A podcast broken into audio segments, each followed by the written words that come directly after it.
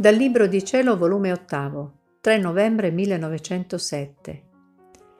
L'anima nella divina volontà deve concorrere a tutto. Questa mattina, trovandomi nel mio solito stato, Gesù me lo sono sentito muovere nel mio interno che ripeteva, andiamo più su. Io nel sentire ciò mi son stretta nelle spalle dicendo, Signore, perché dite andiamo più su? Dite piuttosto andrò più su nei castighi. Io ho paura di mettervi la mia volontà. E lui, figlia mia, la mia volontà e la tua sono una. E se dico andiamo più su nei castighi, non dico lo stesso nel bene che faccio alle creature, che oltrepassa quanto di più i castighi. E ai tanti altri castighi che non mando, non sei tu unita con me? Onde chi è unito nel bene non deve essere unito nelle mortificazioni. Tra me e te non ci deve essere divisione. Tu non sei altro che quella piccola erbetta che Dio si è compiaciuto di dotare di una meravigliosa virtù.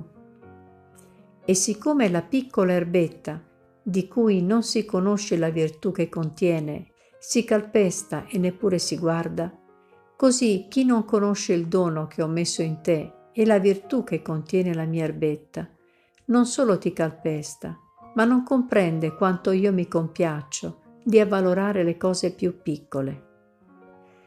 Dopo ciò pareva che poggiasse il suo capo sul mio, ed io ho detto, Te, fatemi sentire le tue spine.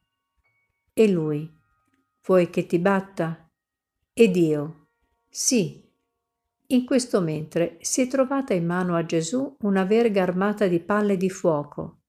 Ed io, vedendo il fuoco, Signore, ho paura del fuoco, battimi solo con la verga. E lui, non vuoi essere battuta e io me ne vado.